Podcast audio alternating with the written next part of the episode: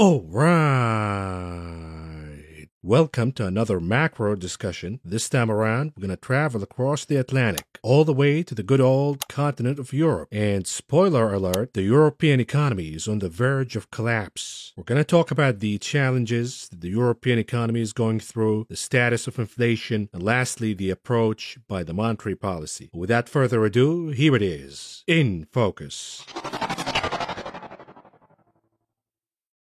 Flash crash in European equities today, an ominous sign for a collapsing economy. You might have noticed overnight the flash crash in European equities. What happened? We got some confusing headlines. Perhaps it is the Norwegian stock market because Norwegian equities took a massive hit. And then we got the news that it's actually the Swedish stock market, the Stockholm benchmark, where the flash crash actually happened. But it was contagious to Norwegian equities and other European equities. So what happened here? We get a massive flash crash, and then they pretend that everything is just normal. They brush these flash crashes as, oh, fat finger trade. They played the same racket back in 2011 when we got the fat finger crash here, and we now know it was not a fat finger crash. There was something more sinister behind it. Perhaps this one is no different. While it was not immediately clear what caused the short lived slump, a spokesman for the NASDAQ Stockholm said it was not a technical glitch on their part. Our first priority was to exclude technical issues in our systems, and our second priority was to exclude an external attack on our systems. We have now excluded both, and this is according to David Augustsson, the spokesman for NASDAQ Stockholm. It is very clear to us that the cause of this move in the market is very substantial transaction made by a market participant. In other words, somebody took a massive dump adding that the Nasdaq will not cancel any trades made on the Nordic markets at all. Then we got the explanation that it was Citibank behind this massive dump. And they say, oh, it was just a misalignment because it was a low volume trading day in Stockholm. There was a misalignment with the Nasdaq here in the US, which caused the glitch and a massive sell-off. And uh, nothing is going on here. Please continue to play in the casino. Everything is okay. Wait till we get the real story behind this. That a large whale made a massive dump. Why would they dump right now? Now. Something is about to happen. But here it is. It's not just the flash crash. It is more than that. European equities have been in the pain house for a while now, and European economies are falling apart as we speak right now. A massive exodus out of European equities. The Vanguard ETF is about to match the losses and the outflows that we've seen back in 2020 during the crash of the thing. And look at this European stocks, the valuations at 16 year low when we pin them to US equities. So is Europe the place to be right now? Equities are cheap over there. Perhaps it is a value trap. They're cheap for a reason. I'll explain to you that in a second. But the European continent is suffering from massive inflation, and this problem goes way back to 2020 when central banks decided to unleash the biggest wave of liquidity in human history, flooding global markets with trillions and trillions of dollars and euros. And this was the root of this inflation globally, not just in the US, but also in the EU. Inflation is now at 7.5% in the Eurozone, the highest in decades. But of course, there was another shoe that dropped the double whammy on the European economy, and that is the war in Ukraine, because European economies are highly dependent on Russian oil and gas. As you can see from the map, countries like Poland, Finland, Germany, Italy, France, they're dependent on Russian oil and gas, big time. If there is sanctioning against Russia, this will squeeze supplies, pushing prices even higher, and these economies will suffer more. And this is exactly what we've been seeing in the European continent right now. There is, of course, the looming threat that Russia could retaliate against the sanctions by cutting gas supplies to Germany and many other countries, and this will cripple European economies instantly. For now, Vladimir Putin is demanding payments in ruble for gas supplies to European countries. In return, these European countries are protesting these demands from Vladimir Putin because paying in rubles will defy the sanctions. And therefore, we saw the latest move by Putin cutting gas supplies to both Poland and Bulgaria. Now, so far, this move will have limited impact, at least for now, on let's say the Polish economy, for reasons I'm going to explain to you in a minute, but it is a signal to the German economy that if Germany tries to play cute or not submit and pay in rubles, they could be next. If the German economy goes down, it will take down the entire European economy down with it. Here's an explanation of the gas situation between Russia and the EU from Sky News. And heads up, this guy is so proud of his graphics. And if I had the same graphics, I would be proud too. But here it is. Well, let's just start by reminding ourselves where Europe's gas, natural gas, actually comes from. Uh, and here you can see it uh, primarily from Russia. In fact, it kind of really sticks out there, doesn't it? Then Norway, then Algeria. But of that Russian gas, let's just kind of break down where that is going to. So we'll take that bar, and what we'll do is we'll break it down among the different countries that are getting that gas. And there is, again, one that really sticks out here. It's Germany. Actually, let me put them kind of side by side so you can see just how big some of those slices are. Germany, by far and away, the biggest, then Italy, then Turkey, Netherlands, France, and others. And it is within this others category that Poland and Bulgaria are to be found. So, not enormous, but still significant from their perspective. And what has actually happened here? Well, at the moment, those gas payments are going from Poland and Bulgaria to Russia in euros. And Russia has said, no, we don't want it in euros. We want it in rubles as well. That's the uh, symbol for the ruble. And Poland uh, and Bulgaria have said no. And essentially, that's what's caused uh, a bit of a rise in the gas price. So, this is gas price uh, in the Netherlands. It went up by about 20%, which is, is big by the scheme of you know, previous years. But as you can see, We've had such a, a, rocky ride recently in gas markets that that isn't that enormous. Why is it not that enormous? Well, it's partly because people are looking at Poland and they're looking at charts like this one. This shows you the amount of storage that they have in Poland, gas storage in previous years. You can see it goes down in the winter and then up in the spring and the summer. And look at where they are this year. So that's previous years. This year, you can see they've got a lot more gas in storage than in previous years. It's almost like they knew something was coming. It's worth also looking at the pipeline network that we have uh, around Europe. Of course, it's lots of pipes that are taking this gas mostly uh, from Russia into Europe. Um, and Poland at the moment, they're building new liquid, liquefied natural gas terminals. Basically, it means that gas can be shipped in uh, via the coast. That means they don't rely on these pipelines quite as much. You've got in Bulgaria new pipelines coming in from Greece that are taking gas from Azerbaijan, so you're swapping Azerbaijani gas uh, for Russian gas. And then there's a kind of broader point, which is about these pipelines. You've got, let's just focus on two of them. This is the Nord Stream pipeline. It takes gas directly into Germany. You've got the Yamal Europe. It's a set of pipelines taking it from Russia into Poland. And have a look at the flows in that Polish, that Yamal set of pipelines. They've been really low recently, so Poland can kind of afford uh, with having fewer gas coming out of Russia.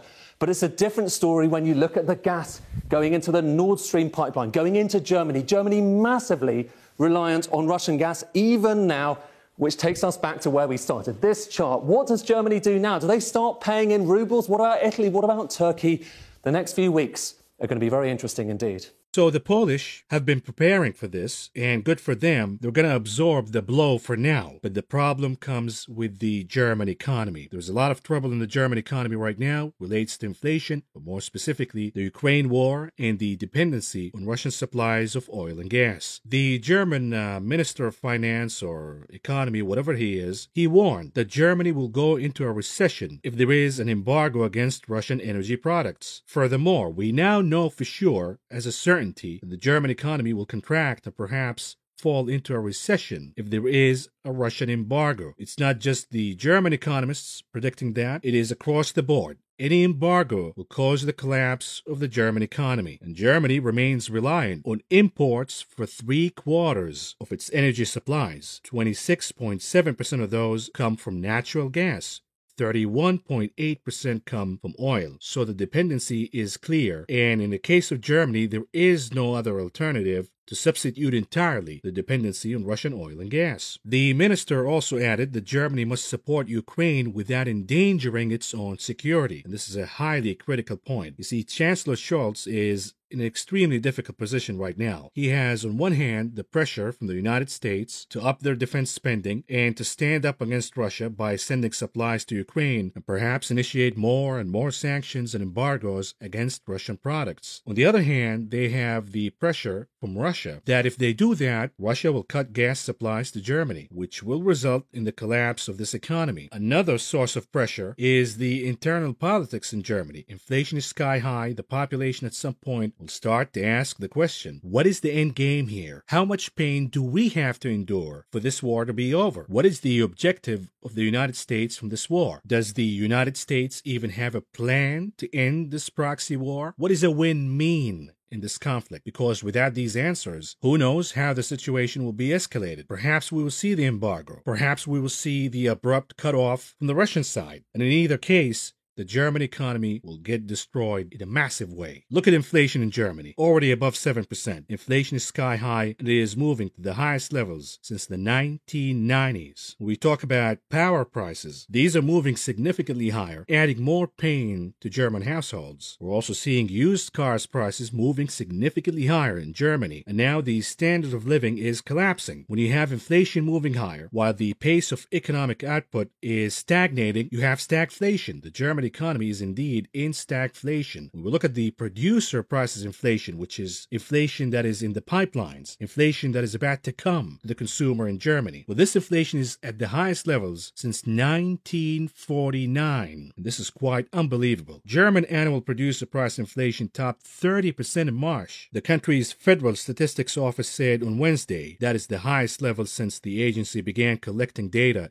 in 73 years. The German industry is on the brink right now. Shortages, costs moving significantly higher, and the pace of economic activity is slowing down while inflation continues to move higher with no stop in sight at all. Look at factory orders, for example. In Germany, factory orders are down 2.2% in February, and this could continue to go down, and hence we see the stagflation crisis in that country intensifying. We now have projections that if commodity prices continue to move higher, and we continue to see more uncertainty, and the war prolonging in Ukraine, we could see the German GDP losing three points, 3% this year alone, specifically if there is any energy rationing. We look at different scenarios. The hit the German economy have to endure if we have energy rationing. In this case, inputs of energy declined by 40% in the period of three quarters from now. We could see the GDP going down by 1% in the mild scenario, and in an extreme scenario, we could see the GDP moving down 3% on this factor alone. So there could be other factors that could take the German GDP down from 3 points to 5 points, and perhaps even beyond that. Of course, Germany has no other choice but to continue to borrow even more. The net federal debt in 2021 was over 200 billion euros. The expectations for this year were about 100 billion euros, but now they have to add an additional 50 billion euros on top of that. And I say this is conservative for now. They might have to add another 100 billion euros on top of that. And look at the DAX, the German stock market index. It maintains the bullish trend for now, but things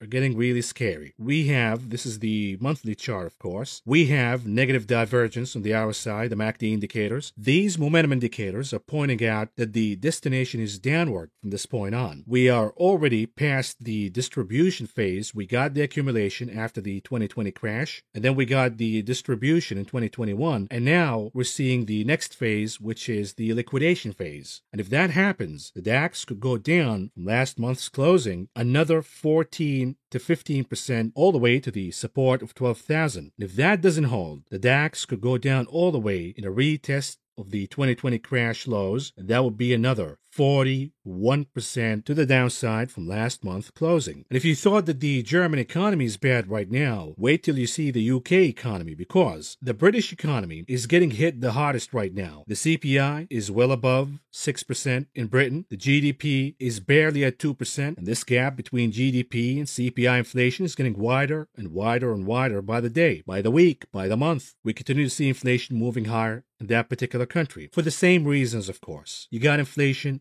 the insane monetary policies, and then he got the war in Ukraine, shortening those supplies even more. And now they say that Q1 of this year will be positive, the GDP in Britain will be positive, and then Q2 might go down by a tiny bit. And I say, watch out here. UK GDP could go down in ways you couldn't even imagine. Why? Because manufacturing prices are moving at the fastest rate since 1979. So we got inflation moving higher. What about the pace of economic activity? Because if you have both moving higher, you're still in the healthy phases of inflation. But if you got inflation moving higher, and then the pace of economic activity is stagnating and slowing down, you got stagflation. And stagflation is the most destructive phenomenon to any economy, not just the British economy. Well, here it is the PMIs for both services and manufacturing, well, they're pointing down. They're still positive, but it's just a matter of time before we see a massive slowdown in manufacturing and services in the UK. The British pound has been getting hammered, and now we're seeing the pound trading at the same levels of September of 2020. Soon enough, it's going to go below that as we continue to see the US dollar moving higher and higher and higher. The BBC says people face the biggest drop in living standards in the UK since 1956. Matter of fact, the UK says about 43% of the population will struggle to pay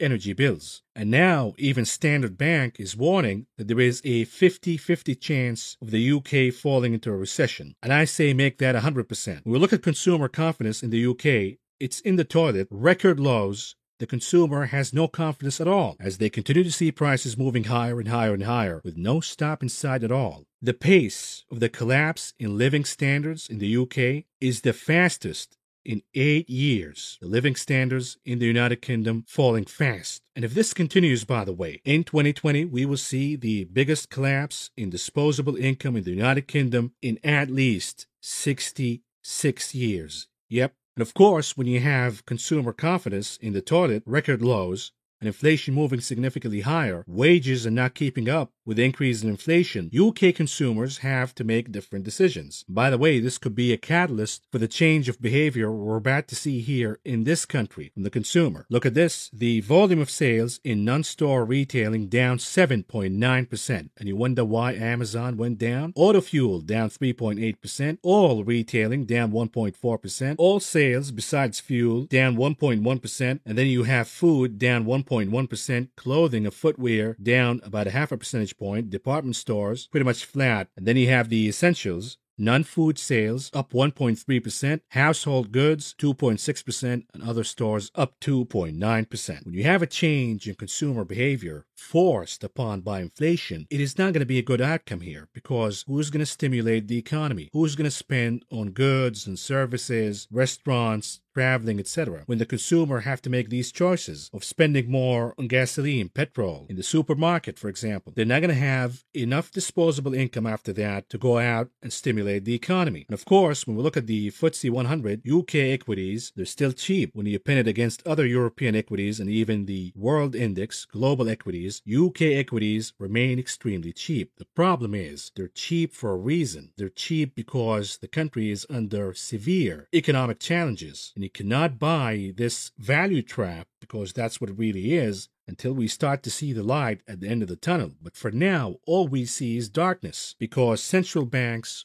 are not leading. Central banks continue to be callous about the inflation problem. Central banks remain way behind the curve, and therefore, we're not seeing the light at the end of the tunnel. When we talk about France, another giant European economy, it's already under stagflation. French growth last quarter crashed to zero, zero growth. And inflation continues to move higher, hence, we have stagflation in France. What about Italy, another important European economy? Well, the Italian economy went down by 0.2%, negative growth in Q1. Now, Italy is planning to tax profits on their energy firms and use that money and rotate it to other firms who have to endure the cost of energy inflation. A bad idea. You're punishing a company, energy companies in Italy, for what? It's not their fault. The price of energy in the global market in the futures market is dictating the pricing right now. Did Italy move profits from prosperous companies back in 2014 to these struggling energy companies? Of course not. So why do it now? Now, you could say that Italy fares a lot better than Germany, for example, because they have direct pipelines from Algeria, a massive natural gas producer. They also have direct pipelines all the way from Azerbaijan, another massive natural gas producer. The problem is, and I've been saying this about this inflation for a long time. It's not a supply problem.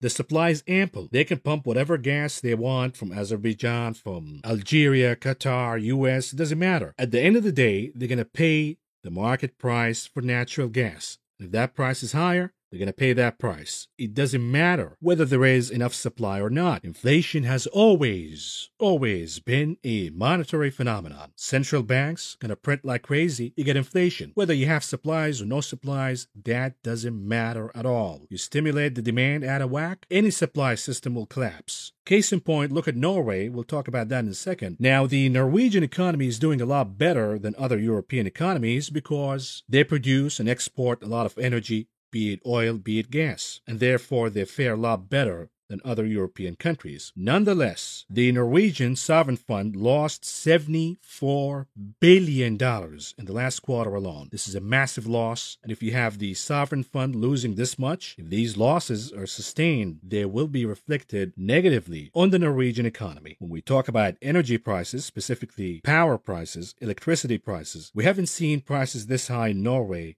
in a long, long time. These are the highest prices the Norwegian household has to pay in years, and therefore you're starting to see some backlash, saying, hey, why do we have to export our products to Germany and the UK when we need this product here at home to push these prices down? Inflation is a problem for all households, not just in Norway, but across the globe. And that could feed, by the way, the populism and the nationalism of, hey, domestic policies first. We don't want the adventurers globally and feeding other nations. You're already starting to see this here in the United States the backlash. What about Spain, another important economy in the EU? The problem in Spain right now is this spat between Spain and Algeria. If there is a cutoff in supply from Algeria to Spain, then we will see a gap in supply. The Spanish have to find supplies somewhere else. Well, everybody's struggling. The Germans, the Italians, the French, everybody's struggling to find supplies of natural gas. And this imbalance will cause inflation in the short run. But again, the primary source of inflation in the long run is always monetary. So this is the perfect storm of inflation, but this intense amplification of inflation recently in the European continent is due to the war in Ukraine and the shortages of supplies, be it due to the war or the sanctions against Russia. In this case, the most important commodity for the European continent is natural gas. We're seeing the Russians already cutting natural gas. Yes, it is the only loophole in all these sanctions where natural gas is not sanctioned for now, but we could be headed that way either by a full embargo or a cutoff the Russian side. What is the alternative, you might ask? Can the European continent just import gas from the US, or shall we say Qatar, or Algeria, or any other country, and forego Russian supplies altogether? Well, it's not that easy. Listen to this interview with Massimo Di Odoardo, who's the VP of gas and LNG research at Wood Mackenzie. And heads up, I don't want to stop this video midway and annoy you, but notice how the interviewer keeps insisting over and over and over again. But, but, but, but, but. The guy explains that it's not easy to substitute these Russian supplies of gas, but she keeps going on and on and on. Is there another way? Is there an alternative? Is there? Take a listen. If there was an oil or gas embargo tomorrow, and again, it's unclear, there's a million discussions on whether they can pay in ruble or not, what, how much um, energy does Europe have? Have left? Well, not much, right? And it's very different between oil and gas, obviously. Yes. Um, so, so for gas, the issue that Europe has is that it cannot substitute all that Russian gas straight away. Right. So, Massimo, if you're Italy today, if you're Germany today, the countries that are most dependent on Russian gas, what kind of calculations do you do? I mean, the politicians and the companies have a really difficult task to make. Very difficult task, and and you can see how different countries have responded, how difficult that task is, right? So you've heard you've heard yesterday uh, OMV, so Austria and Germany, no. willing to effectively abide to this new payment uh, approach. And Italy, on the other side, taking its time to see whether there are options. But in reality, right, yeah. while again, probably Austria and Germany really don't have any other option to substitute that Russian gas, Italy might think it has it, but we don't think actually that that is going to be something that they can do, at least in the short term. There's nothing, there's not like, is there some kind of agreement with Qatar that they can do and get the gas quickly? Can the U.S. and some gas are there strategic reserves and gas that they can release? It takes time. Europe is How much time? Well, Europe is importing as much LNG as it can at the moment, right? Okay. For new supply to get developed, it takes between four and five years, right? So until 2025, possibly 26, more LNG supply in Europe compared to what we're seeing now, it's very unlikely. So is there anything that, that these countries can do in the next five to six months?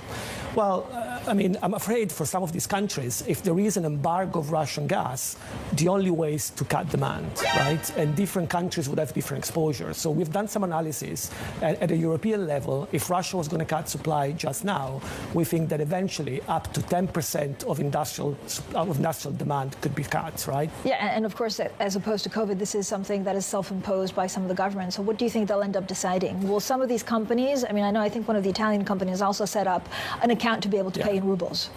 Uh, you know, again, I think I think what you will see it's really dependent on how countries and company can deal without without Russian gas. Again, you, Italy perhaps has a bit more leeway compared to Germany and Austria, at least at the moment, uh, and so you might see some companies try and do something, right? But again, Edison, for example, as a contract that expired at the end of this year, they might decide to give that away. But Eni still imports more than 20 BCM of gas from Russia. We think it's unlikely that they'll be able to do anything but just pay, uh, Uh, pay you know, go, go with these payments. So here it is. It's going to take years before the dependency on natural gas from Russia is completely substituted, if ever. And these European companies importing gas from Russia will have no other choice but to submit and pay for Russian gas supplies in rubles, which will defy the entire purpose of the sanctions. Why does it take so long, by the way, to ramp up natural gas supplies? Here's an explanation by the Wall Street Journal. And for American producers looking to supply more LNG overseas, it's no easy feat. That's because transporting natural gas is more complicated than oil or coal. After the gas is drilled from the ground, it's put through a pipeline. It's then sent to a plant that functions like a massive refrigerator, where it's chilled into a liquid state for shipping. That super refrigerator that turns it into a liquid, those are multi billion dollar facilities. The ones that are running, that we have built right now, are running at full capacity. And building these super refrigerators could take years. Really, the earliest that additional US supplies could be put on the market to Europe or anywhere is 2025, 2026. As you can see, we're already sending a massive amount of ships full with LNG to the European continent, but it's not enough, and it's never going to be enough. We have to build ships, massive ships, which will take years and years and years, on top of the facilities that we need to build to ramp up this supply. This could take beyond 2025 to even substitute half of the Russian gas supplies to the European continent. Now, you might be a wise ass and say, ah, now you gave me an idea. If we have to build all of these ships, transport the LNG, should I invest in the companies making these ships? Perhaps, but a reminder the top builders of these ships happen to be massive global conglomerates such as Samsung and Hyundai. So, yeah, cute attempt, but your choices are going to be limited here. And of course, just another note now we have the EU warning Elon Musk that being too lax on Twitter moderation, meaning, meaning censorship, could get the platform banned in Europe. So here we go again. They want to censor and they want to take platforms out. This will cause more and more economic pain to the EU. But let's hear from the ECB, the European Central Bank's, uh, what is it? She's president or officer, or whatever the hell she is, Madame Lagarde. Now, the question is you have this massive inflation that we just talked about. So, why isn't the ECB hiking up rates significantly higher right now? Madame Lagarde has a trick up her sleeve. Listen to this. Uh, we talk often about inflation in this country, but inflation is also at a record high in Europe. Um, the Federal Reserve Chair has talked about raising interest rates in this country next month by as much as half a percent to try to get control here. Why do you think you can wait until the summer? I believe that um, we share the same resolve, uh, which is to tame inflation, which is to use all the tools that we have to do so. But we're facing a different beast.